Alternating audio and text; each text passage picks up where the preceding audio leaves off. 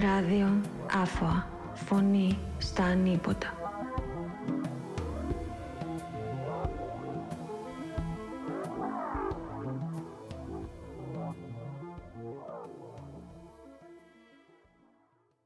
Γεια σας, Ράδιο Νάφωα, επεισόδιο 9. Σήμερα να μιλήσουμε για την Παλαιστίνη και έχουμε μαζί μας τον Φαϊζάλ, Παλαιστίνιον, Μαρξιστή και φοιτητή στο Πανεπιστήμιο Κύπρου. Γεια σου, Φαϊζάλ. Γεια σας, γεια σας. Πρώτη ερώτηση που θέλω να σου κάνω είναι να μας πεις λίγο την ιστορία σου και το πώς και πότε κατέληξες στην Κύπρο. Uh, γεια σας, είμαι ο Φαϊσάλ, uh, 20 χρόνια στο Πανεπιστήμιο Κύπρου. Η ιστορία μου ξεκίνησε στην Σαουδική Αραβία όπου γεννήθηκα. Είμαι Παλαιστίνιος Σύριος, οπότε διάμενα με μια μεγάλη διάρκεια της ζωής μου στη Συρία και λόγω του πολέμου στη Συρία αναγκαστήκαμε να, να έρθουμε εδώ στην Κύπρο σαν πολιτικούς πρόσφυγες για μια δεύτερη φορά. Άρα ουσιαστικά Φαϊζάλ δεν έζησες ποτέ στην Παλαιστίνη; Ε, όχι. Η, ε, ο παππούς μου, οι παππούδες μου και οι θείο γεννήθηκαν στην Παλαιστίνη αλλά εγώ δεν είχα την πολυτέλεια να πάω πίσω στο, στην πατρίδα μου. Ε, πώς να περιγράφεις τότε τη σχέση σου με την Παλαιστίνη ως κάποιος που ε, νιώθει ταυτίζεται ως Παλαιστίνος αλλά δεν έζησε ποτέ στα εδάφη για με. Είναι μια περίπλοκη σχέση επειδή όταν δεν έχεις κάτι χειρο, χειροπιαστό ε, σαν μια γη, ένα σπίτι, ε, μια κοινωνία ε, στην οποία μπορείς να εκφράζεις την κουλτούρα και τις παραδόσεις σου, ε, νιώθεις ότι υπάρχει μια τεράστια απόσταση μεταξύ εσένα και την πατρίδα σου και την εθνική σου ταυτότητα. Οπότε, ε, στην ουσία, ο μόνος τρόπος εγώ να κρατήσω την ταυτότητα μου ως Παλαιστίνιος είναι μέσω της κουλτούρας μου, τη γλώσσα μου, το φαΐ που τρώω, τον τίσιμο που φορώ, τις, ε, τα mannerisms μου, ε, τα, τα απλούστερα πράγματα. Είναι ο μόνος τρόπος με τον οποίο μπορώ να κρατήσω την ταυτότητα μου και να πω ότι εγώ είμαι Παλαιστίνιος. η ζωή σου στην Συρία ως Παλαιστίνιος, για όσον κράτησε, πώς να την περιγραφές και πώς ήταν οι σχέσεις, ε, πώς ήταν η αντιμετώπιση από τους Σύριους σε εσάς ως ε, Παλαιστίνιους πρόσφυγες; Λοιπόν, οι σχέσεις μεταξύ των Παλαιστίνιων προσφύγων και των Συρίων που έζωσα στη Δαμασκό είναι μια μακρόχρονη σχέση. Επειδή τώρα μιλούμε ε, πάνω από 50 χρόνια οι Παλαιστίνοι μετά τον πόλεμο που έφυγαν από την Παλαιστίνη ζούσαν στη Συρία, δούλευαν στη Συρία κλπ.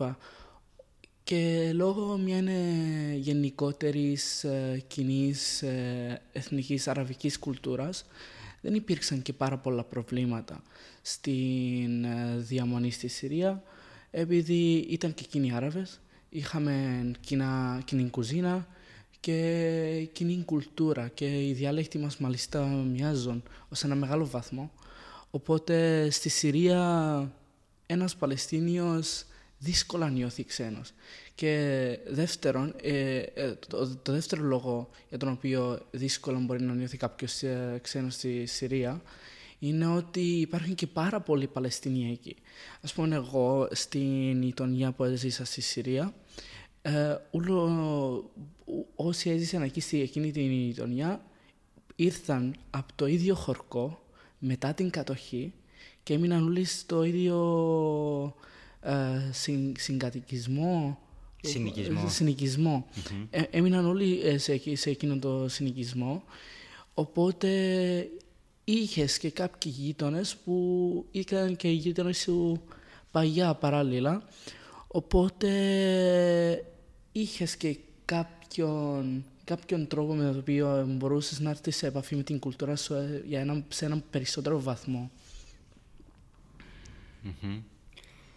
Μια τελευταία ερώτηση πριν να δύο τελευταίες βασικά ερωτήσεις πριν να φτάσουμε στην κατάσταση στο σήμερα.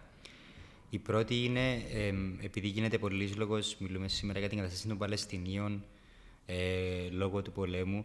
Ε, εγώ θέλω να σε ρωτήσω πριν να φτάσουμε τζαμέ, πώς είναι η κατάσταση με τους Παλαιστίνιους της διασποράς, mm-hmm. που αντιλαμβάνουμε ότι περίπου το 50% του πληθυσμού της Παλαιστίνης ένιωσε στην Παλαιστίνη και φαντάζομαι πάρα, πάρα πολλοί που γίνουν γεννηθήκαν και δεν ζήσαν ποτέ στην Παλαιστίνη όπως και εσύ ε, και κάνουμε εντύπωση τούτο ε, πώς συνεχίζει να, δημιουργεί, να, να καλλιεργείται η ταύτιση με την Παλαιστίνη. Ναι. Αν θέλεις να μας πεις κάτι για τούτο. Είναι μάλιστα πάρα πολύ εντυπωσιακό. Ε, το να πρέπει να φύγεις από την πατρίδα σου για πάνω από 50 χρόνια, να γεννηθούν ακόμα δύο γενιές που γεννήθηκαν έξω από την συγκεκριμένη γη και πάλι κάπως να επικρατεί εκείνη την ταυτότητα. Είναι πάρα πολύ εντυπωσιακό πράγμα. Αλλά αυτό το οφείλω στο γεγονός ότι ο Παλαιστινιακός λαός είναι ένας λαός γεμάτον κουλτούρα. Οπότε δύσκολα μπορείς να ξεφεύγεις από την κουλτούρα σου και την παράδοση σου. Ενώ άμα μεγάλωσες ένα, με ένα συγκεκριμένο τρόπο, με μια συγκεκριμένη κουζίνα, μετά ε, να άκουσες συγκεκριμένους ανθρώπους να μιλήσουν τη διάλεκτο σου, ε, με σου τούτα. Επίσης, δε, όμως δεν αμφιβάλλω ότι εμείς είμαστε σε μια κρίση. Οι Παλαιστίνοι της Διασποράς αυτή τη στιγμή ε, έχουν φτάσει ένα κριτικό σημείο επειδή πάρα πολλοί Παλαιστίνοι τώρα ε, λόγω των πολέμων που γίνονται στις αραβικές χώρες όπως στη Συρία, όπως στη Λιβύη κλπ. Ε, έχουν αναγκαστεί να, πάει στην να πάνε στην Ευρώπη. Ε, στη Μέση Ανατολή, όπως μπορείτε να φανταστείτε, σε έναν αραβικό πλαίσιο είναι πιο εύκολο να κρατήσεις τις παραδόσεις σου από τη στιγμή που κάπως μοιάζουν αυτές με τις άλλες παραδόσεις και τις άλλες κουλτούρες των αραβικών χωρών γύρω-γύρω.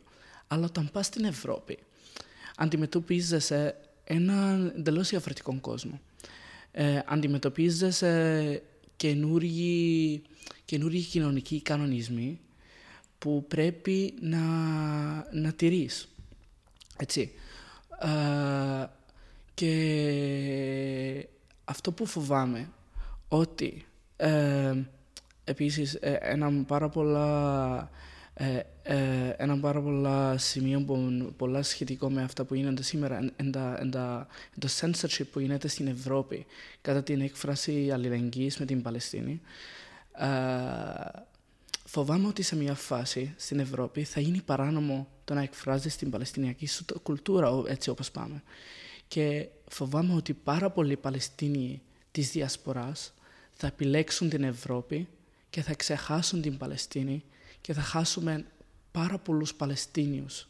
Θα χάσουμε άνθρωποι που θα, θα, θα κοπούν πάρα πολλές ρίζες. Ρίζες οι οποίες κρατούν την Παλαιστίνη σήμερα.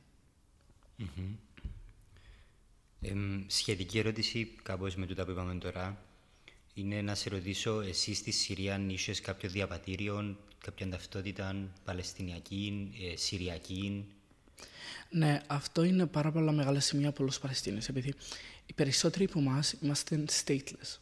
Τι σημαίνει αυτό, νομικά, εμείς οι Παλαιστίνοι, άμα ζεις σε μια χώρα που δεν αναγνωρίζει την Παλαιστίνη σαν μια πραγματική χώρα ανεξάρτητη με αυτονομία, τότε δεν έχεις κράτος στην ουσία.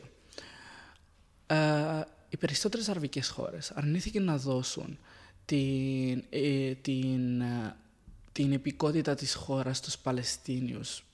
Είμαι κατανοητό; Ναι. Ε, αρνήθηκαν επειδή δεν ήθελαν τους Παλαιστίνιους να χάσουν την εθνική τους ταυτότητα, να μην σμίονται κάπως και να χάσουν το ποιος είναι Παλαιστίνιος και, και, και λοιπά και ποιος ήταν πρόσφυγας. Οπότε πάρα πολλές χώρες ε, μετά το πόλεμο αρνήθηκαν να δώσουν το διαβατήριο και αυτή ήταν η κατάσταση και στη Συρία. Όπου εγώ δεν είχα συριακό διαβατήριο, αλλά είχα κάτι που ονομάζεται travel document, το οποίο είναι ένα τετραδιάκι που μου διάει η Συριακή κυβέρνηση, που λέει ότι ε, είμαι Παλαιστίνιος, ναι, αλλά έχω και το δικαίωμα να κυκλοφορώ στις χώρες του αραβικού κόσμου και του κόσμου γενικά σαν ένας Σύριος λόγω του γεγονός ότι δεν έχω μια χώρα να, που έχει διπλωματικές σχέσεις με τις άλλες χώρες του κόσμου για να μπορώ να ταξιδέψω κλπ. Οπότε ουσιαστικά δεν είχα διαβατήριο για πάρα πολύ χρόνο.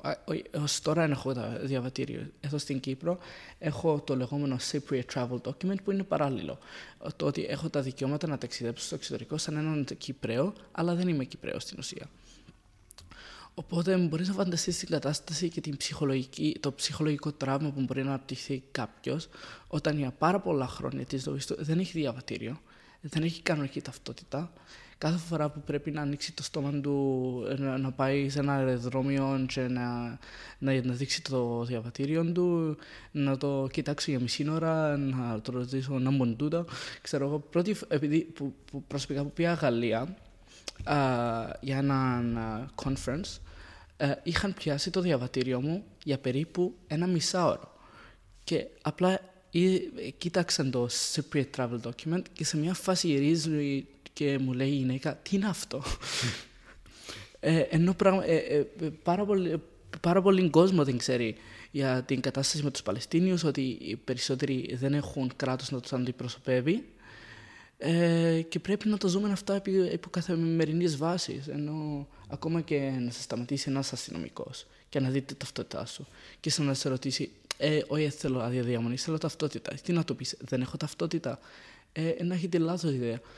Και οι περισσότεροι αστυνομικοί δυστυχώς δεν έχουν, δεν έχουν ε, τη γνώση για πώς ακριβώς λειτουργεί το, το μεταναστευτικό σύστημα εδώ στην Κύπρο και τι χαρτιά παίρνουν κλπ. Το καθεστώς σου στην Κύπρο, ε, δηλαδή, εν προσωρινών. Ε, κάπως ναι. Βασικά, εγώ πας στα χαρτιά είμαι αναγνωρισμένος πρόσφυγας της Κυπριακής Δημοκρατίας. Άρα η Κυπριακή Δημοκρατία στην ουσία αναγνωρίζει το γεγονός ότι είμαι πρόσφυγας και αναγνωρίζει ότι δεν έχω άλλο κράτος που μπορεί να με προστατέψει. Οπότε εδώ είμαι υπό την υποστήριξη και προστασία της Κυπριακής Δημοκρατίας. Okay. Ε, πάμε λίγο τώρα στην κατάσταση σήμερα. Πώς βλέπεις εσύ τα πράγματα και Ήθελα επίσης να σε ρωτήσω αν έχεις επαφή με κόσμο στη Γάζα, αν στη Δυτική Όχθη, ε, τι, τι ακούεις για το τι συμβαίνει για μένα. Η κατάσταση σήμερα ε, μπορεί να περιγράφεται μόνο ως τραγική. Ε, άνθρωποι χωρίς ρεύμα, χωρίς τα απλούστερα ανθρώπινα δικαιώματα, χωρίς νερό, χωρίς ε, καύσιματα, ε, χωρίς ενέργεια, ε, ολόκληρα όσα νοσοκομεία έμειναν λειτουργούν χωρίς ρεύμα και χωρίς καυσίματα. Βλέπουμε, έχουμε δει και κάποια βίντεο μάλιστα, όπου κάποιοι ιατροί κάνουν εγχειρήσεις στους δρόμους σε παιδιά και χωρίς αναισθητικά. Ενώ είναι πάρα πολύ τραγική η κατάσταση. Μιλούμε εν εικόνες που βλέπεις που, εν, που, εν, εν, εν εικόνες που δεν έχω ξαναδεί σε, σε, σε κανέναν quote unquote πόλεμο. Έτσι. Επειδή αυτό που είναι στην Παλαιστίνη είναι πόλεμο, είναι ξεκάθαρα ethnic genocide, είναι ethnic cleansing, επειδή δεν υπάρχει μια πραγματική αντίσταση. Uh, τώρα έχω κάποιες σχέσεις με ανθρώπους στην Γάζα και στην Δυτική Όχθη. Uh, αυτά που έχω ακούσει που μπορούσα να ακούσω ουσιαστικά, επειδή είναι πάρα πολλά δύσκολη η κοινωνία, ιδιαίτερα τώρα με την Γάζα, ότι ε, αν, δεν είσαι, αν δεν έχεις πεθάνει ήδη από την πείνα ή από μια βόμβα, τότε πεθαίνεις που μέσα από, την, από το φόβο ότι θα είσαι ο επόμενος. Uh, κάθεσαι μες στο σπίτι σου και προσεύχεις ότι ε, θα είσαι ο επόμενος. είναι τρομοκρατική ε, οι τρομοκρατικές πράξεις του Ισραήλ ε, μας έχουν οδηγήσει σε έναν σε έναν σε έναν bloodbath ουσιαστικά στην Γάζα. Mm-hmm. Ε, αποκάλεσες το, είπες ότι είναι πόλεμος, αλλά είναι εθνοκάθαρση. Ναι. γιατί το αποκαλείς έτσι, γιατί επιλέγεις την ορολογία; Κοίτα, ας, το, ας, ας, το δούμε με, ας το δούμε με ένα λογικό μάτι, έτσι. Τώρα μιλούμε.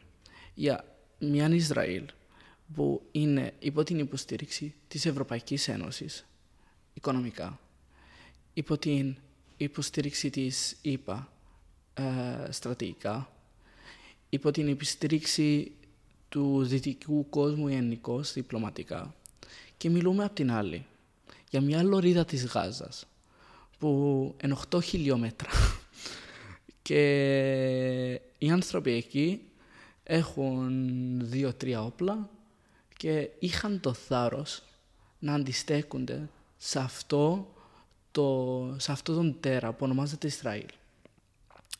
Τώρα, αν αποκαλείς δύο με πέντε με έξι άτομα που έχουν έναν όπλο που το 80 ε, σε σύγκριση με μια Ισραήλ που είναι το νούμερο ένα ε, weapon manufacturer στον κόσμο, τότε δεν ξέρω τι να σου πω. Ενώ ε, σαν πως και παίζεις σκάκι, ε, χωρίς, ε, χωρίς τη βασίλισσα σου, χωρίς τίποτε. Έχεις μόνο τον καημένο τον, τον βασιλιά και ο άλλος έχει όλα τα pieces του. Ε, δεν, ε, it's not an equal fight. Και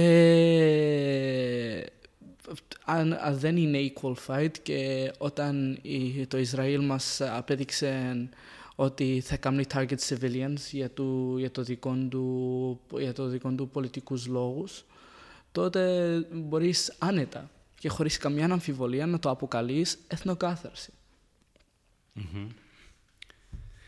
Ε, πάμε λίγο τώρα στο πώς ξεκινήσαν τα γεγονότα των, των ημερών.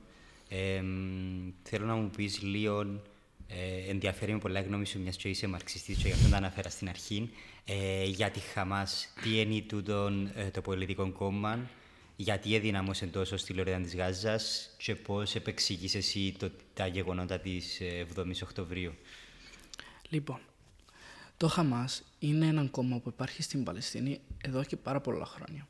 Έτσι. Είναι... I like to speak facts, οπότε θα, θα, θα πω το τι είναι ακριβώς το Χαμάς. Το Χαμάς είναι έναν Ισλαμιστικό κόμμα που πιστεύει σε κάποιες στις χειρότερα συντηρητικές αρχές. Στις χειρότερες συντηρητικές. και αυτό το κόμμα τώρα είναι το, το, ε, ε, έχει εκλεχθεί το κόμμα ε, στη Λωρίδα της Γάζας λόγω της απογοητεύσης των ανθρώπων εκεί με το Φατάχ το οποίο είναι το κόμμα που επικρατεί στην, ε, στο West Bank. Τώρα, γιατί έχουν απογοητευτεί αυτοί οι άνθρωποι με το Φατάχ, επειδή μιλούμε για το ίδιο Φατάχ που επέγραψε τα Oslo Accords, που πούλησαν τη μισή Παλαιστίνη, που, ε, που κάθε μέρα μας αποδεικνύει και μας δείχνει ότι δεν είναι έτοιμος να αντιστέκει στο Ισραήλ. Οπότε θέλω να φανταστείς τον εαυτό σου έναν Ισραηλινό 20χρονο, χωρίς εκπαίδευση, χωρίς φαΐ, χωρίς τρεύμα. Έναν Παλαιστίνιο 20χρονο εννοείς. Ναι. ναι. Θέλω να φανταστείς τον εαυτό σου έναν Παλαιστίνιο 20χρονο που διαμένει στην Γάζα. Δεν έχεις εκπαίδευση, φαΐ, φάρμακα. Βλέπεις τους αδελφούς, τους αδελφούς σου να πεθανίσκουν κάθε μέρα και όταν δεν πεθαίνουν βλέπεις τους να, να, να είναι mistreated και, και, και να είναι humiliated κάθε μέρα. Εντάξει. Εγώ καταλάβω την οργή του λαού της Γάζας. Εγώ δεν θα μπορούσα να ζω κάτω από έτσι, έτσι, ε, ε, έτσι, έτσι συνθήκες. Ε, δεν είναι καν συνθήκες, ενώ δεν είναι ανθρώπινες συνθήκες. Οπότε μέσα από την οργή αυτή ξεκίνησε να πιάει το Χαμάς μια, ε, μια ε, ας το πούμε μια ορμή, έτσι. Οπότε το Χαμάς ε, για έναν 20χρονο αντιπροσωπεύει μια πραγματική αντίσταση. Επειδή με βάση τα γεγονότα τώρα είναι το μόνο κόμμα το οποίο έχει καλεί σε, ε, ε, σε, σε μια ε, δεν θέλω να πω βία, αλλά μια αντίσταση ε, πραγματική, με, όχι μόνο με λόγια, αλλά και με πράξεις. Οπότε, εγώ καταλάβω πλήρως γιατί ένας 20χρονος θα υποστηρίζει την Χαμάς. Επειδή ας βλέπουμε και την εθνική ταυτότητα του, του, του μεσαίου Παλαιστινίου που ζει στην Γάζα. Είσαι Μουσλίμ, ε, ε, ως προς τη θρησκεία σου και είσαι Άραβας. Και αυτά μόνο γνωρίζεις αφού δεν έχεις εκπαίδευση επειδή σου τα στηρίζαν οι Ισραηλίτες. Ε, οπότε η μόνη κοινή ταυτότητα που μπορεί να σε κρατήσει, η, η μόνη ελπίδα που μπορεί να σε οθήσει είναι ότι ο αραβικός και, και, το, Ισλαμι, το, και το Ισλαμικό κόσμο θα κινηθεί και θα, θα έρθει να σε, να, να σε βοηθήσει στην αντίστασή σου. Οπότε, όπως βλέπουμε εδώ, ουσιαστικά, ε, λόγω του, του, τις ηθίκες που, που, που, που, που υπόβαλεν Ισραήλ στο, στο, στην Γάζα, έχει γεννηθεί το Χαμάς. Επειδή ένας λαός χωρίς μια εκπαίδευση δεν μπορεί να έχει, ε, όχι εντελώς χωρίς εκπαίδευση, αλλά χωρίς μια βασική εκπαίδευση. Ενώ τα σχολεία βομβαρδίζονται κάθε δύο μέρες, ε, δύσκολα μπορείς να πάεις σχολείο. Οπότε, άμα στη λωρίδα της Γάζας απαγορεύεις το φαΐ, το, το νερό, την εκπαίδευση, φυσικά και θα γεννηθεί μια πιο, ας το πούμε, reactionary, revolutionary movement. Ε, ε, έτσι το βλέπουμε από μια μαρξιστική οπή, ότι όταν δεν έχεις εκπαίδευση είναι πολλά φυσιολογικό να γεννηθεί έτσι έναν πιο superficial yet still uh, revolutionary resistance movement. Όταν, uh, οπότε καταλάβω γιατί υπάρχει το Χαμάς uh, και πιστεύω, θα το πω, επειδή θέλω να το σημειώσω, ότι το μόνο, το μόνο, ε, ε, το, το, μόνο, ε, η μόνη κυβέρνηση ουσιαστικά που φταίει για την ύπαρξη του Χαμάς θα είναι η κυβέρνηση του Ισραήλ. Και δεν είναι μυστικό ότι η κυβέρνηση του Ισραήλ έκανε φαν το Χαμάς για πάρα πολλά χρόνια. Ενώ είναι εκεί στο Haaretz, είναι εκεί στο Israel Times, ευκαιρία είναι ο Νιτιανιάχου το funding το Χαμάς έγινε και με το σκοπό ότι ε, θα κάνουν divide τους Παλαιστίνιους. Έχεις το Χαμάς στη λωρία της Γάζας, το Φατάχ στο West Bank και να σκοτώνονται μεταξύ τους, να κάνουν τη δουλειά μας πιο εύκολη. Αλλά ουσιαστικά έκανε backfire αυτό και τώρα βλέπαμε τα, αυτά που, έγινε, που έγιναν με τις επιθέσεις στο Χαμάς ε, εναντίον του, των Ισραηλινών. Τώρα, θα πρέπει να πω και να σημειώσω ότι καμία επίθεση σε civilians είναι δικαιολογημένη. Καταλάβω την οργή της Χαμάς. Καταλάβω την οργή του λαού της Γάζας.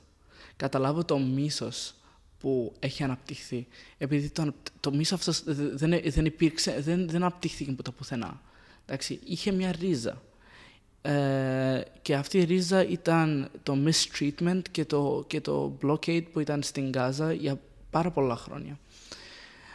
Αλλά από την άλλη πρέπει να κάνουμε condemn το Χαμάς για τις επιθέσεις εναντίον των civilians ε, αλλά παράλληλα πρέπει να κάνουμε condemn και το Ισραήλ που so far σκότωσε πάνω από 5.000 civilians οι περισσότεροι μωρά χωρίς να ακούσουμε κανέναν δυτικό ε, πρόεδρο ή καμιά Ευρωπαϊκή Ένωση να βγει και να πει ότι το Ισραήλ έχει, ε, έχει καταπατήσει και τα ανθρώπινα δικαιώματα του, του, του Παλαιστινιακού λαού.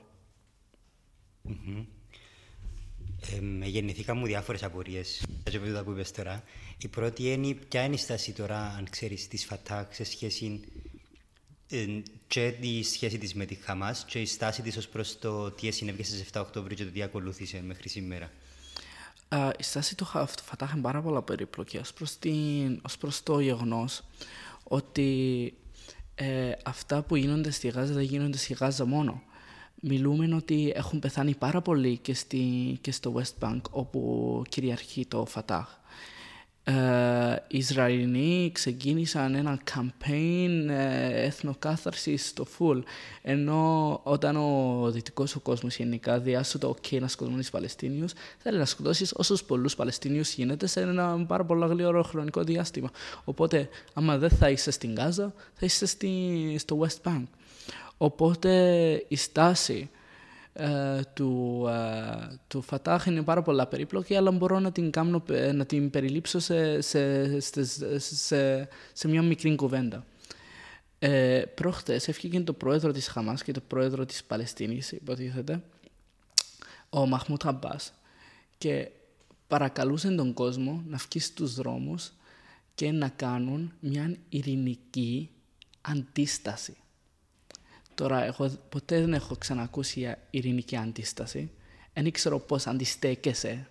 Αντιστέκεσαι. Α δούμε την ετοιμολογία της λέξης. Έτσι. Ειρηνικά. Ε, οπότε είναι πάρα πολύ ε, περίπλοκη. Επειδή ως Παλαιστίνιος δεν μπορείς να δεις ε, τους Παλαιστίνιους της Γάζας να πεθαίνουν και να μην πεις τίποτα. Αλλά παράλληλα έχουν κάποια συμφέροντα εκείνοι που θέλουν να εξασφαλίσουν, ξέρω εγώ, ε, θέλουν να προκαλούν την οργή του Νιτενιάχου αν και σύρνει καμιά ρουκέτα στη, στο West Bank. Ναι, οπότε είναι πάρα πολλά περίπλοκη η, η, η, σχέση. Είναι, θα, θα, την, θα την έλεγα μια ψεύδο αλληλεγγύη. Mm-hmm. Ναι. Άρα ουσιαστικά η ΦΑΤΑΚ συμμετέχει ενεργά, θα έλεγες, στην αντίσταση που Καθόλου. υπάρχει σήμερα. Καθόλου. Ενεργά δεν, δεν, ε, δεν συμμετέχει. Υπάρχουν όμως άλλα, άλλα κόμματα στην Παλαιστίνη όπως το PFLP, Popular Front for the Liberation of Palestine, μια μαρξιστική λενινιστική ε, οργάνωση που ξεκίνησε ο George Χαμπάς, η οποία έχει πάρει τα όπλα της και πολεμούν ε, με τους Λιβανέζους στην Βορεια Παλαιστίνη και, τους, ε, και πολεμούν ακόμα και στο West Bank, αλλά είναι μεσιόρεση αυτό. Ε, δεν έχω πάρει κανένα confirmed information επειδή ξέρεις πάρα πολλά δύσκολο. Γίνονται πάρα πολλά guerrilla warfare, uh, warfare cells εδώ ε, στο Ισραήλ τελευταία. Οπότε είναι δύσκολο να πεις ποιος έκανε το, το τι. Mm-hmm υπάρχουν στη Γάζα, να επανέλθω στη PFLP, υπάρχουν στη Γάζα άλλες δυνάμεις αντίστασης. Ακούσαμε μόνο για την Islamic Jihad ναι. και τη χαμα mm-hmm. ε, πρώτα απ' όλα, αν ξέρεις κάτι για την Islamic Jihad, και δεύτερον, αν, αν υπάρχουν άλλες ομάδες ή αν επικρατούν ούτε οι και κυρίως η Χαμάς στη Γάζα. Ε, το Islamic Jihad δεν το έχω ξανακούσει προσωπικά. Το Χαμάς δεν πολεμά κάτω από το όνομα Χαμάς αλλά ε, πολεμά κάτω από το όνομα Al-Qassam Brigades. Ε, το Al-Qassam Brigades θεωρείται ότι είναι έναν, έναν ε, στρατηγικό ε, τμήμα του Χαμάς. Λοιπόν, οπότε ε, το Al-Qassam Brigades και γενικά το Χαμάς πρέπει να καταλάβεις ότι δύσκολα μπορείς να, να ταυτίσεις ποιος έκαμε το τι στην Γάζα. Επειδή μια επίθεση μπορεί να είναι coordinated by Al-Qassam Brigades, αλλά μπορεί να την εκτέλεσαν απλώς ένα, μια παρέα από Παλαιστίνιους εκεί στην Γάζα, ε, κάποιοι έφηβοι, που απλά έπιασαν όπλα από εδώ, έπιασαν όπλα από εκεί και πήγαν να κάνουν κάτι που είναι coordinated, ξέρω εγώ. Είναι πάρα πολύ δύσκολο να, να, να κάτσεις και να αναλύσεις ποιος έκαμε το τι στην Γάζα, ιδιαίτερα τώρα που είναι πάρα πολύ δύσκολη η επικοινωνία με την Γάζα και τώρα που η, το Ισραήλ απλά βάλει τη σφραγίδα του Χαμάς πάνω σε όλα, έτσι. Και έπειτα το, την σφραγίδα του, του ISIS, που δεν ξέρω πού κολλά, mm-hmm. αλλά βάλουμε σφραγίδες παντού, έτσι, να, να κάνουν το φως, τον κόσμο να φοβάται, έτσι. Άρα ουσιαστικά λύση ότι στην, στον πόλεμο που βλέπουμε τώρα δεν υπάρχουν απλά μαχητές της Χαμάς, αλλά ότι βασικά ο διαχωρισμός μεταξύ μαχητών της Χαμάς και γενικά Παλαιστινιακού πληθυσμού που θέλει να αντισταθεί είναι τόσο σαφής. Ε, δεν είναι καθόλου σαφής, ενώ ε, ένας απλός ε, 20χρονος Παλαιστίνιος ε, ε, που, ε, που θέλει να αντιστέκει ένας πολεμιστής στο Χαμάς. Για το Ισραήλ είναι το ίδιο πράγμα και ε, ως προς, το, ως προς τη δυτική μίδια είναι το ίδιο πράγμα και για εκείνους. Δεν υπάρχει διαχωρισμό. Απλά φτάνει να μπορούμε να πούμε ότι είναι Ισλαμιστές, τεροριστές, ξέρω εγώ. Οπότε βάλουμε τη Ισραήλ το Χαμάς παντού και τέλειωσε το θέμα. Mm-hmm. Και να ψάξουμε παραπάνω, όλα. Εσύ ως μαρξιστής, ποια πιστεύεις ότι είναι η δουλειά που θα έπρεπε να κάνουν οι μαρξιστές, οι κομμουνιστές, οι αριστεροί; Της Παλαιστίνης. Ε, να φτάσουμε και στα κινήματα της αριστεράς. Που, αλλά θέλω να σε ρωτήσω πρώτα για εσύ ως Παλαιστίνες, ποιο πιστεύεις είναι το χρέος, η δουλειά που πρέπει να γίνεται τώρα ε, που τους αριστερούς της Παλαιστίνης; Εγώ πιστεύω ότι το PFLP όταν έφυγε και έδωσε, ε, έδωκε την υποστήριξη του στο Χαμάς. Τότε και τότε μόνο, μετά από πάρα πολλά χρόνια ανέργειας και αδράνειας, είχαν ολοκληρώσει το χρέος τους ως προς το τι γίνεται εδώ ε, στην Γάζα. Επειδή οποιαδήποτε αντίσταση γίνεται και, και, και να είναι λίγο reactionary, όχι λίγο reactionary, και να είναι reactionary. Εντάξει, τότε αν είσαι πραγματικός μαρξιστής ή λενιστής, τότε μπορείς να αναγνωρίσεις εύκολα ότι είναι συνθήκες για μια σοσιαλιστική ταξική επανάσταση, για έναν ταξικό πόλεμο. Και στην περίπτωση της Παλαιστίνης, είναι ξεκάθαρο το ποιος είναι το, το bourgeois class. Το bourgeois class είναι η κυβέρνηση του Ισραήλ, το bourgeois class του Ισραήλ και ως λιγότερο βαθμό το bourgeois class της Παλαιστίνης, το οποίο ε, υποστηρίζει το Ισραήλ αλλά με διαφορετικούς τρόπους. Τώρα για να, για να το ξεκαθαρίζουμε, το, το bourgeois class της Παλαιστίνης, μιλούμε για το Φατάχ που πιάνουν λεφτά και κάθονται και τακώνονται και αλλαγούν at a peace, uh, peaceful resistance.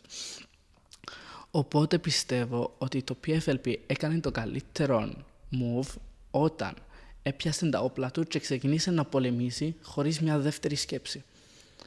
Επί, επειδή αναγνώρισαν ε, ανα πάσα στιγμή ότι αυτές οι, θήκες, είναι καταλληλότερες για να ξεκινήσουμε να απελευθερώσουμε τον Παλαιστινιακό λαό τέτοιον ώστε να μπορούμε να αναπτύξουμε έτσι τσιλά η, η, η, μπάλα και να μπορούμε να αναπτύξουμε μια πιο ταξική επανάσταση.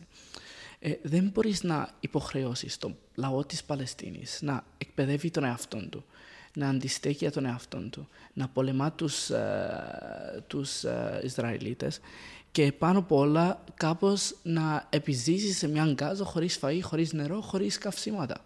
Ενώ είναι πάρα πολλά παραλόγω.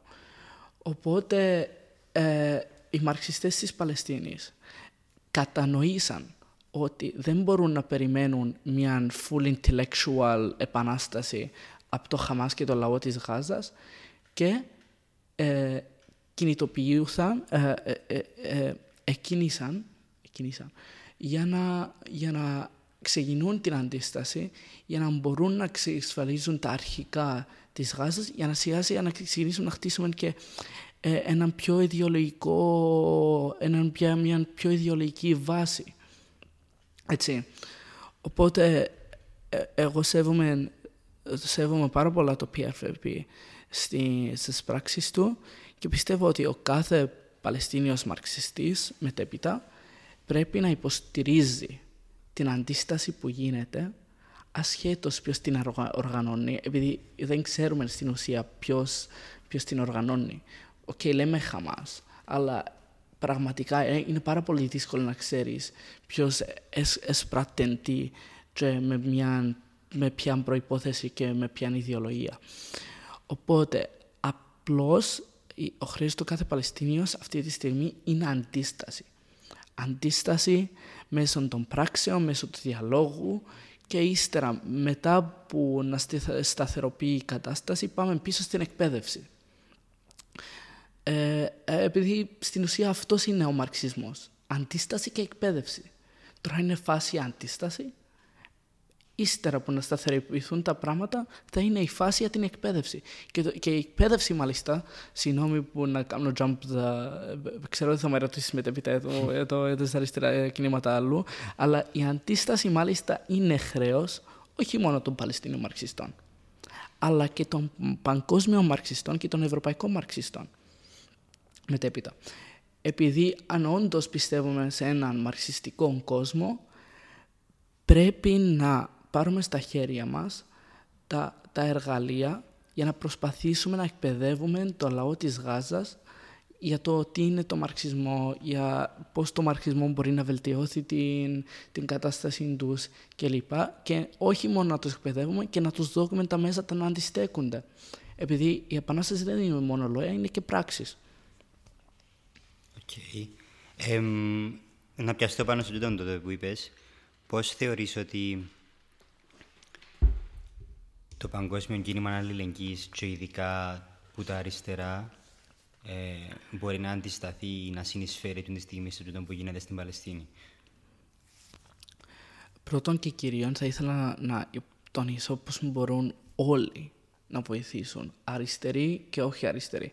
Ε, αριστεροί και άνθρωποι με λάθος ιδεολογία. Στο βάλουμε έτσι. ε, πώς μπορούν να αντιστέκονται, πώς μπορούν να βοηθήσουν. Ε, ουσιαστικά είτε είσαι αριστερός ή όχι, νομίζω συμφωνείς ότι παιδιά δεν πρέπει να πεθαίνουν. Ε, ότι απλοί άοπλοι άνθρωποι που ζουν στην Γάζα δεν, δεν πρέπει να ζουν αυτά τα βασανιστήρια κάθε μέρα. Έτσι.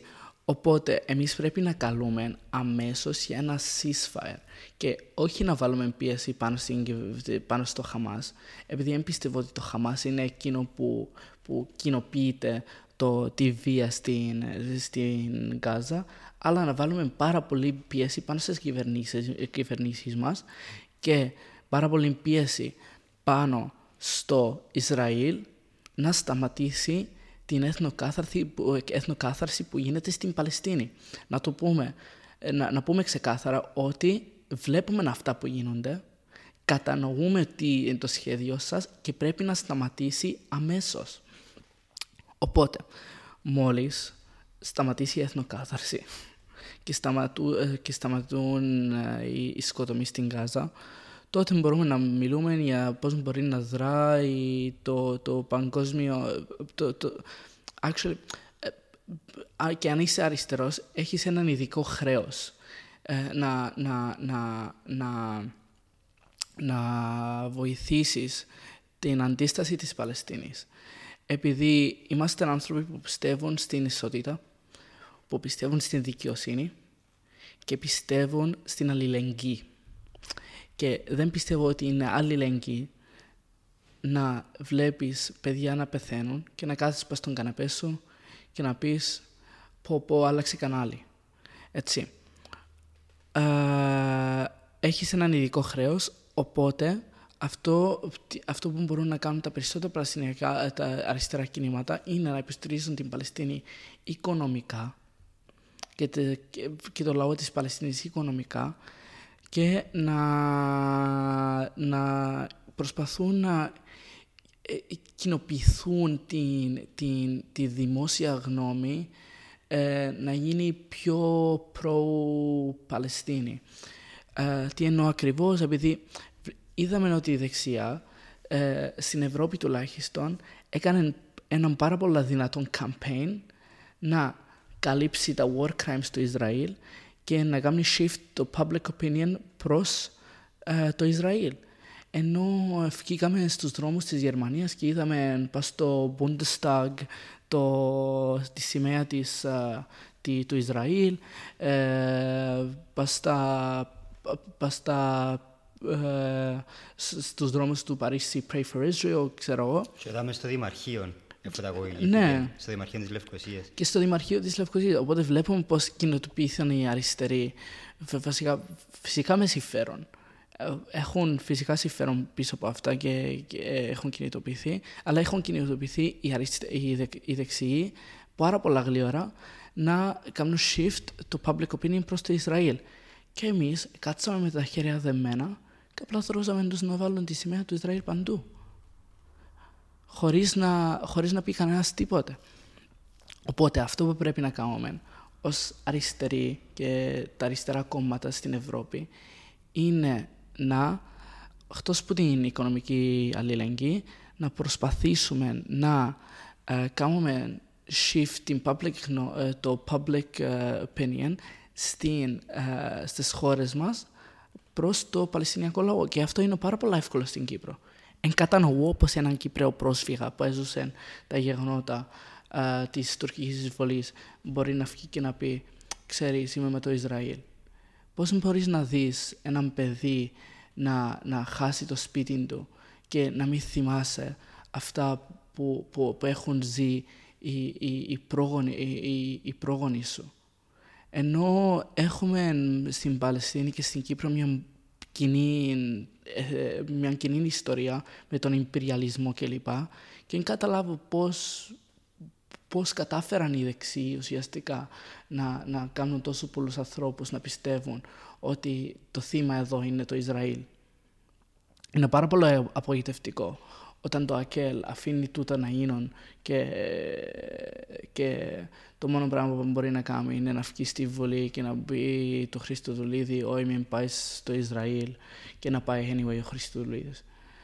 Ε, θέλω να σημειωθεί ότι αν είμαι ο μεγαλύτερος φαν του ΑΚΕΛ, αλλά θέλεις να λέει αριστερός, πρέπει να τηρείς κάποια, κάποια μέτρα.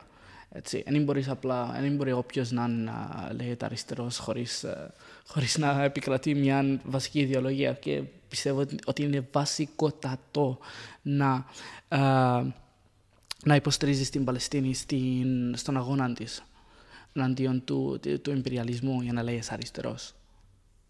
Mm-hmm. Μιας και με ανέφερες στην Κύπρο, ε, ήθελα να σε ρωτήσω πώς νιώθεις εσύ ως Παλαιστίνιος στην Κύπρο ε, όπου υπάρχει μια, επικρατεί μια πολλά περίπλοκη κατάσταση, θεωρώ, ε, καθώς η Κύπρος ήταν διαχρονικά για δεκαετίες σύμμαχος της Παλαιστίνης λόγω ακριβώς της κάπως κοινή ιστορίας που μοιράζονται, όπως είπες και εσύ. Αλλά ε, τούτο το πράγμα έχει αλλάξει τα τελευταία χρόνια λόγω της συμμαχίας οικονομικής, πολιτικής, στρατιωτικής με το Ισραήλ. Ε, η οποία όμως ταυτόχρονα παράγει και καλλιεργεί συνειδήσεις και στο επίπεδο του απλού κόσμου, που τούτο έχει ως αποτέλεσμα ε, έτσι κάπως νιώθω το εγώ ότι ο κόσμος είναι διχασμένος τώρα στην Κύπρο, δηλαδή έχει κόσμο που κάπως ακολουθεί το κρατικό αφήγημα ε, και αναπαράγει και να που διαβάζουμε στις ειδήσεις, έχει και αρκετόν κόσμο όμως ταυτόχρονα που διατηρεί το πιο φιλοπαλαιστινιακό αίσθημα. Εσύ πώς νιώθεις ως Παλαιστίνιος στην Κύπρο τούτη τη στιγμή των καιρών του πολέμου, ε, με τις συναναστροφές σου με τον κόσμο, και στο πανεπιστήμιο και γενικότερα στην κοινωνία, πώς, πώς βλέπεις ότι η κυπριακή κοινωνία σε αντιμετωπίζει εσένα και γενικά τον Παλαιστινιακό αγώνα; Αυτό δυστυχώς που κατάφερε το Ισραήλ να κάνει είναι να αγοράσει την Κύπρο. Την αγοράσαν με συμφέροντα, με λεφτά και με, και με άδειες ε, υποσχέσεις. Έτσι. Ε, Οπότε τώρα πάρα πολλοί νέοι και πάρα πολλοί Κύπροι γενικά νιώθουν ότι το Ισραήλ είναι έναν σημαντικό σύμμαχο εδώ στη μεσανατολική περιοχή κάπου που μπορούν να πάνε για φτηνές εγχειρήσεις, κάπου που μπορούν να πάνε για φτηνόν τουρισμό, κάπου που μπορούν να πάνε... Είναι μια χώρα που μπορεί να τους υποστηρίξει εναντίον της Τουρκίας. Οπότε ε, έχουν καταφέρει, ε, έχει καταφέρει η, κυβέρνηση του Ισραήλ να κάνει τον μισέων Κυπρέων να πιστεύει ότι ε, το Ισραήλ είναι ο σωτήρας της Κύπρου. Έτσι, ότι, ότι θα έρθει το Ισραήλ να σάσει την οικονομική, την πολιτιστική και, το, και ακόμα και την πολιτική κατάσταση στην Κύπρο. Οπότε ο, ο, μέσος, ο μέσος Κυπρέος φοβάται ότι αν αντιστέκει στο Ισραήλ θα υπάρχουν ε, οικονομικές και πολιτικές επιπτώσεις εδώ στο νησί του. Και αυτό ως ένα βαθμό το καταλαβαίνω, αλλά δεν έχω πει ποτέ και δεν έχει πει κανένας ποτέ ότι η αλληλεγγύη είναι εύκολο πράγμα. Εντάξει, και αυτό το βλέπουμε με το Ουκρανικό. Γιατί; Στο, στο Ουκρανικό που η Κύπρος έκφρασε την αλληλεγγύη της με το λαό της Ουκρανίας έζησε εκείνη πρώτη οι οικονομικές επιπτώσεις. Ε, αυξήσεις στις τιμές των καυσιμάτων, ε, χαμηλών τουρισμό κλπ. κλπ. Πάρα πολλές οικονομικές επιπτώσεις οι οποίες επηρεάζαν τον, τον Κυπριακό λαό. Αλλά ο Κυπριακός λαός με περηφάνεια στάθηκε απέναντι στους Ουκρανούς, ε, στάθηκε απέναντι στη Ρωσία και με τους Ουκρανούς. Τώρα αυτό που δεν θέλει να επαναλάβει ο Μέσος Κυπρέος είναι βασικά αυτό που, που θέλει να αποφεύγει ο Μέσος Κυπρέος είναι μια άλλη οικονομική κρίση επειδή πρέπει να το βλέπει έτσι. Το, το, το Ισραήλ α, α, πληρώνει πάρα πολλά λεφτά εδώ στο νησί, κάνει πάρα πολλά investments.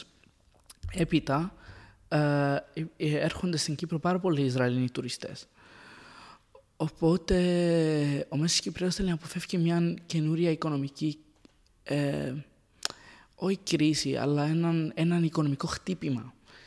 Ε, οπότε επιλέγει το συμφέρον του πάνω από τις ζωές του, του λαού της Γάζας. που είναι εύκολη επιλογή για τον Κυπρέο επειδή ε, το οι ειδήσει και, και τα ΜΜΕ έχουν παρουσιάσει τους Παλαιστίνιους σαν τους, ε, σαν τους ε, κατακτητές και τους Ισραηλινούς σαν το θύμα. Οπότε, άμα βλέπεις τις ειδήσεις και, και μπορείς κάπως να καταναλώνεις αυτά τα ψέματα και να, να είσαι με καθαρή συνείδηση ότι κάνεις σωστό πράγμα υποστηρίζοντας το Ισραήλ, τότε είσαι κομπλέ. Κατάλαβε. Κάθαρη συνείδηση, λεφτά, μια χαρά. Έτσι. Α, οπότε δεν, δεν μπορώ να φταίξω πλήρως το μέσον Κυπρέων για την επιλογή αυτή, εφόσον είναι πάρα, πολλά, πάρα πολύ εύκολη για εκείνον. Ενώ την, είχαμε, την, την, την έχουμε κάνει πάρα πολύ εύκολη επιλογή. Οπότε αυτό που πιστεύω πρέπει να, να γίνει πρώτον πρώτον στην Κύπρο για να, για να ξαναπιάσουμε, το, το, ε, να ξαναξυπνήσουμε το κυπριακό κίνημα αλληλεγγύης είναι να ξεκινήσουμε να μιλήσουμε με κόσμο ξανά. Να κατανοεί ο κόσμος όταν υποστηρίζει το Ισραήλ τι κάνει ακριβώς. Για, ότι για κάθε, για κάθε λεπτό σιωπής που κάνει, πεθαίνουν 15 μωρά. Ε, κάνεις όμως και δηλώσεις υποστήριξης συμπαράστασης που κόσμος στην Κύπρο. Δηλαδή πέρα από την εικόνα που μας έδειξε στη διάρκεια του ναι, κόσμος ναι, ναι. ακολουθεί το κρατικό αφήγημα. Ναι, να μην... ναι, ναι, το έχω, το έχω πιάνει πάρα πολλά α, απεσιόδοξα. Αλλά Υπάρχουν και πάρα πολλά κινήματα αλληλεγγύης, δεν το αμφιβάλλω, δεν το αμφιβάλλω ενώ και είχαμε δει δύο πορείες εδώ στην Κύπρο. Η μια οργανωμένη από τη Θηρανία και η δεύτερη οργανωμένη από το Cyprus Peace Council. έχουμε δει ακόμα και συζητήσεις προχτές στο, στην πινακοθήκη και ε, χθες στο Social Space Καϊμάκιν, ενώ έχουμε δει discussions και άνθρωποι να κάθονται και να συζητούνται πώς μπορούμε να αλλάξουμε την κοινή γνώμη. Ε, Κυπρέοι που όντως πιστεύουν στην αλληλεγγύη, Κυπρέοι που θέλουν αλλαγή. Ενώ υπάρχουν πάρα, πολλοί, πάρα πολλοί Κυπρέοι που ακόμα, ε, που, που ακόμα ταυτίζονται με, την, με, με, τον πόνο του Παλαιστινιακού λαού και, και θέλουν ε, να, να, να, να, να σταματήσουν, ε, να σταματήσουν αυτά που γίνονται στο Γάζα. Οπότε υπάρχει ένα πάρα πολύ μεγάλο ε, κυπριακό κίνημα, πάρα πολύ μεγάλο. Έχει που την άλλη ένα κυπριακό κίνημα που είναι έτοιμο να αλλάξει την κοινή γνώμη και να, να προσπαθεί να βελτιώσει τη ζωή των ανθρώπων στην Γάζα με οποιοδήποτε τρόπο. Mm-hmm. Okay. Και πάμε στην τελευταία ερώτηση του ενός εκατομμυρίου. Πάτε είμαι έτοιμος. Ωραίος. Ε, ποια πιστεύεις είναι η, η ρεαλιστική λύση, η διέξοδος που τον, τον πόλεμο και ποια πιστεύεις είναι η ιδανική λύση για σένα γενικά για τούτο το ζήτημα συνολικότερα; Ή αν μπορεί να για σένα είναι ιδανική να είναι ρεαλιστική, εσύ να μας πεις. Ε, εγώ δεν είμαι ποτέ ρεαλιστικός άνθρωπος, οπότε το ιδανικό και το ρεαλιστικό είναι δύο διαφορετικά πράγματα. Λοιπόν, ως προς το πόλεμο που είναι τώρα, η ρεαλιστική λύση είναι η εξής ότι θα, θα, θα, θα υπάρχει πίεση από τις αραβικές χώρες ε, να, να σταματήσει ε, την, οργάνωση, την οργάνωση του το Χαμάς. Δεν είναι πολλά δύσκολα το Χαμάς επειδή ενώ η οργάνωση που υπάρχει είναι πάρα πολλά ελάχιστη σε σύγκριση με το Ισραήλ. Και θα ήθελα να ελπίζω ότι σε μια φάση η Ευρωπαϊκή Ένωση και το ΟΕ και γενικά ο κόσμος θα κινητοποιηθεί τέτοιον ώστε να σταματήσουν οι σκοτωμοί στην Γάζα. Uh, ένα best case σενάριο πιστεύω είναι ένα ceasefire για τρεις-τέσσερις μήνες και ύστερα και ύστερα δεν ξέρω τι είναι επειδή συνήθως αυτό που πολλοί δεν το κατανοούν ότι αυτά που είναι στην Γάζα είναι ένα φαύλο κύκλο ε, για πάρα πολλά χρόνια αυτό γίνεται βασικά όχι κάθε εξάμεινο. Ε, το Χαμάς κάνει μια επίθεση, το Ισραήλ μπαίνει μέσα, σκοτώνει οι Σιάες και ύστερα υπογράφουν ένα ceasefire και όλα καλά, όλα κομπλέ. Ε, ύστερα το, το Χαμάς ε, κινητοποιείται να κάνει μια επίθεση λόγω κάποια, κάποιες τακτικές ε, ε λόγω κάποιων aggression που Ισραήλ, ξέρω εγώ, κάτι που, είπα, που είπε ο Νιτανιάχου ή κάτι που έκαναν για έναν Παλαιστίνιο, ξέρω εγώ, κινητοποιείται το Χαμάς, ξαναξεκινά uh, conflict και πεθαίνουν Σιάες, ceasefire κλπ. Uh, αυτή η φορά, uh, τον τη φορά είναι λίγο διαφορετικό το κλίμα επειδή βλέπουμε ότι δεν πεθάνει κανένα δυο χιλιάδες σε δύο μήνες, πεθάνησκαν 5.000 σε 10 μέρες.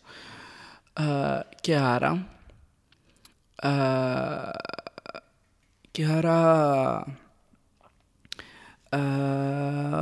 uh, και αυτό έγινε ουσιαστικά επειδή η Δύση και γενικά ο δυτικός κόσμος έχει επιλέξει τη σιωπή του τη φορά. Έτσι, έχει δώσει το, το Ισραήλ το πράσινο φως να συνεχίζει με τους σκοτωμούς του και τώρα απλώς έχουμε μια αντίδραση που την. Που, την, που, την, που το δυτικό κόσμο που είναι λίγο καθυστερημένη, ενώ έχει καθυστερήσει πάρα πολύ χρόνο σε σύγκριση με προηγούμενες αντιδράσεις. Συνήθως το δυτικό κόσμο αντιδρά εντός ε, τρεις-τέσσερις μέρες. Δηλαδή το Ισραήλ, ηρέμησε ρε φίλε, είναι ανάγκη να τους σκοτώσουμε και όλους. Το Ισραήλ, εντάξει, OK. Okay, και σταματούν. Αλλά τώρα έχει επικρατήσει το πόλεμο πάνω από μια εβδομάδα. Οπότε, μια ιδανική λύση θα είναι να κινητοποιηθεί το δυτικό κόσμο, να βάλουμε μια παύση στον, στον σκοτωμό στην Γάζα για πέντε δευτερόλεπτα. Απλά να, να, να, προσπα... πρέπει να, θυμ... να θυμούμαστε ότι στην Γάζα ζουν άνθρωποι. Η Γάζα δεν είναι ένα στρατικό, ε, έναν, έναν ε, στρατόπεδο είναι ε, μια περιοχή όπου ζουν περίπου ένα εκατομμύριο, ένα εκατομμύριο άνθρωποι. Οπότε ένα ceasefire είναι το πιο ρεαλιστικό option για μας, δυστυχώς ή ευτυχώς. Ε, και μετά το ceasefire, όπως είπα προηγουμένως, πάμε στην εκπαίδευση οι μαρξιστι... τα μαρξιστικά κινήματα του κόσμου και, τις αριστερές... και τα αριστερά κινήματα του κόσμου πρέπει να πάνε να, εκπαιδεύονται, να εκπαιδευτούν τους λαούς τους πάνω στο Παλαιστινιακό και να προσπαθήσουν να υποστηρίζουν το PFLP και άλλες μαρξιστικές και αριστερές οργανώσεις στην Παλαιστίνη να προσπαθούν να προ, προωθήσουν εκείνοι ένα μια πιο αριστερή ή μια πιο ιδεολογική επανάσταση. Τώρα, η ιδανική λύση του Παλαιστινιακού γενικώς. Ε, όταν βλέπουμε ή όταν ψάχνουμε μια ιδανική λύση πρέπει να, να ψάχνουμε, ε, πρέπει να, να, να δούμε κάποιους που μελέτησαν το θέμα για πάρα πολλά χρόνια. Και αυτός ο άνθρωπος κατά την άποψη μου είναι ο Νόμ Τσόμσκι. Ο Νόμ Τσόμσκι μελέτησε το Παλαιστινιακό για πάρα πολλά χρόνια και έγραφε ε, πάρα πολλά βιβλία πάνω στο Παλαιστινιακό. I mean on Gaza, uh, the, uh, on Palestine κλπ. κλπ. Οπότε τι λέει ο Νόμ Τσόμσκι στα βιβλία του; Uh, πιστεύει ουσιαστικά ο Νόμ Τσόμσκι ότι uh, για να μιλήσουμε για την απελευθέρωση της Παλαιστίνης υπάρχουν δύο σημαντικά σημεία. Το right of return of Palestinians, το δικαίωμα του κάθε Παλαιστινίου που της διασποράς να έρθει πίσω στην Παλαιστίνη και η, ε, το πληθυσμό, το εβραϊκό πληθυσμό του Ισραήλ. Βλέποντας πως το Ισραήλ είναι ουσιαστικά ένα colonialist project που επεκράτησε για πάρα πολλά χρόνια. Ενώ δυστυχώς ή ευτυχώς οι άνθρωποι που, που, που, ζουν στο Ισραήλ σήμερα ε, μιλούμε ότι είναι δύο γενιές μετά τα settlements, οι περισσότεροι, και έχουν αναπτύξει μια έναν connection με, με τη γη της Παλαιστίνης. Οπότε ουσιαστικά αν μπορείς να πεις στον μεσαίο Ισραηλίτη πλέον να πάει πίσω στην Ευρώπη από, τα που προσήλ, από, από την οποία προσήλθαν. Ε, άρα θα πρέπει να υπάρχει, να μην μιλούμε για απελευθέρωση, αλλά για regime change, αυτό τι σημαίνει. Regime change σημαίνει να αλλάξουμε τις, τα δύο regimes, τα, τις δύο κυβερνήσεις ουσιαστικά που υπάρχουν στην Παλαιστίνη και στο uh, Ισραήλ τέτοιον ώστε να μπορούμε κάπως να αναπτύξουμε διάλογο μεταξύ τους δύο ε, ε, τις δύο εργατικές τάξεις της Παλαιστίνης και του Ισραήλ μετέπειτα για να φτιάξουμε μια κοινή κουλτούρα γύρω από τις παραδόσεις τους, την, την, τη ζωή τους για να μπορούμε μετέπειτα να φτιάξουμε ένα ενωμένο θα πω κράτος, αλλά έναν ενωμένο όν. Ε, ενώ έναν ενωμένο ε, ένα ενωμένο, μια ενωμένη κοινότητα ας το πούμε έτσι. Ε, αυτό δεν είναι καθόλου εύκολο να είναι. Δεν το αμφιβάλλω, αλλά τώρα αφού μιλούμε ιδανικά, ε, μπορεί να γίνει μέσω του διαλόγου, αλλά θα πάρει πάρα πολλά χρόνια και δεν είναι καθόλου εύκολο. Και το πρώτο βήμα που πρέπει να είναι, είναι η εκπαίδευση της, Ισραηλινή, της Ισραηλινής και της Παλαιστινιακής νεολαίας ε, τέτοιον ώστε να μην αναπτυχθεί αυτός ο μίσος από μια μικρή ηλικία. Ε, ενώ άμα το βλέπεις λίγο στην ουσία του υπάρχουν πάρα πολλά κοινά σημεία όπου μπορεί να αναπτυχθεί μια κοινή κουλτούρα, μια κοινή αλληλεγγύη μεταξύ των δύο λαών. Αλλά το πρώτο και πιο σημαντικό βήμα που πρέπει να πάρουμε είναι η εκπαίδευση της νεολαίας. Επειδή από τη στιγμή που μαθαίνω εγώ ότι ο μέσος Άραβας στην Παλαιστίνη είναι, μοιάζει τον Άλλη Μπάμπα, έχει ένα μεγάλο γέννη, ε, φορεί ε, το, δεν ξέρω πώς λέγεται στα, στα ελληνικά, γίνον το άσπρο, την τζελαμπία, mm. Και κυκλοφορά τους δρόμους με βόμβες κάτω από, την, κάτω από τα ρούχα του, ενώ δεν θα, θα μπορώ να αναπτύξω καμιά καμία συμπαθία προς αυτόν. Και μετέπειτα, δεν το αμφιβάλλω, πάρα πολλοί Παλαιστίνοι ε, υιοθετούν ε, την εικόνα ότι ο μέσος Ισραηλίτης είναι σιωνιστής που θέλει να έρθει ε, να, να τους πιάσει το σπίτι που εντάξει κατανοώ από, από πού προήλθε αυτή η εικόνα. αλλά πρέπει να, να, να, να αλλάξουμε αυτές τις εικόνες έτσι ώστε να μπορεί να αναπτυχθεί διάλογο για να μπορεί να καταλήξει αυτός το διάλογο σε μια ενωμένη σε μια ενωμένη Παλαιστίνη ουσιαστικά με Παλαιστίνιους και Εβραίους που ζουν σε ισότητα και δικαιο... ε, κάτω από την αρχή της δικαιοσύνης. Νομίζω είναι ωραίος τρόπος να το κλείσουμε. Λίγο είναι υπερβολικά ιδεαλιστικός, αλλά ωραίος. Ιδανικό, σε ναι. σχέση με το τι συμβαίνει σήμερα, αλλά Θα πάρει χρόνια, Γίνεται. θα πάρει χρόνια, αλλά οι πιο εύκολες λύσεις δεν γίνονται σε, σε μερικές μέρες. Η Ρώμη δεν χτίστηκε σε μια μέρα. ε, ε, νομίζω να το κλείσουμε έτσι σε πιο καλό κλείσιμο. Θέλεις κάτι τελευταίο να πεις; Ε, Free Palestine ε, και ε, αυτά. Ωραίος. Ευχαριστούμε Φαϊζάλ. Ευχαριστώ. Θα τα πούμε στο επόμενο podcast. Γεια σας. Ράδιο Άφωα. Φωνή στα ανίποτα.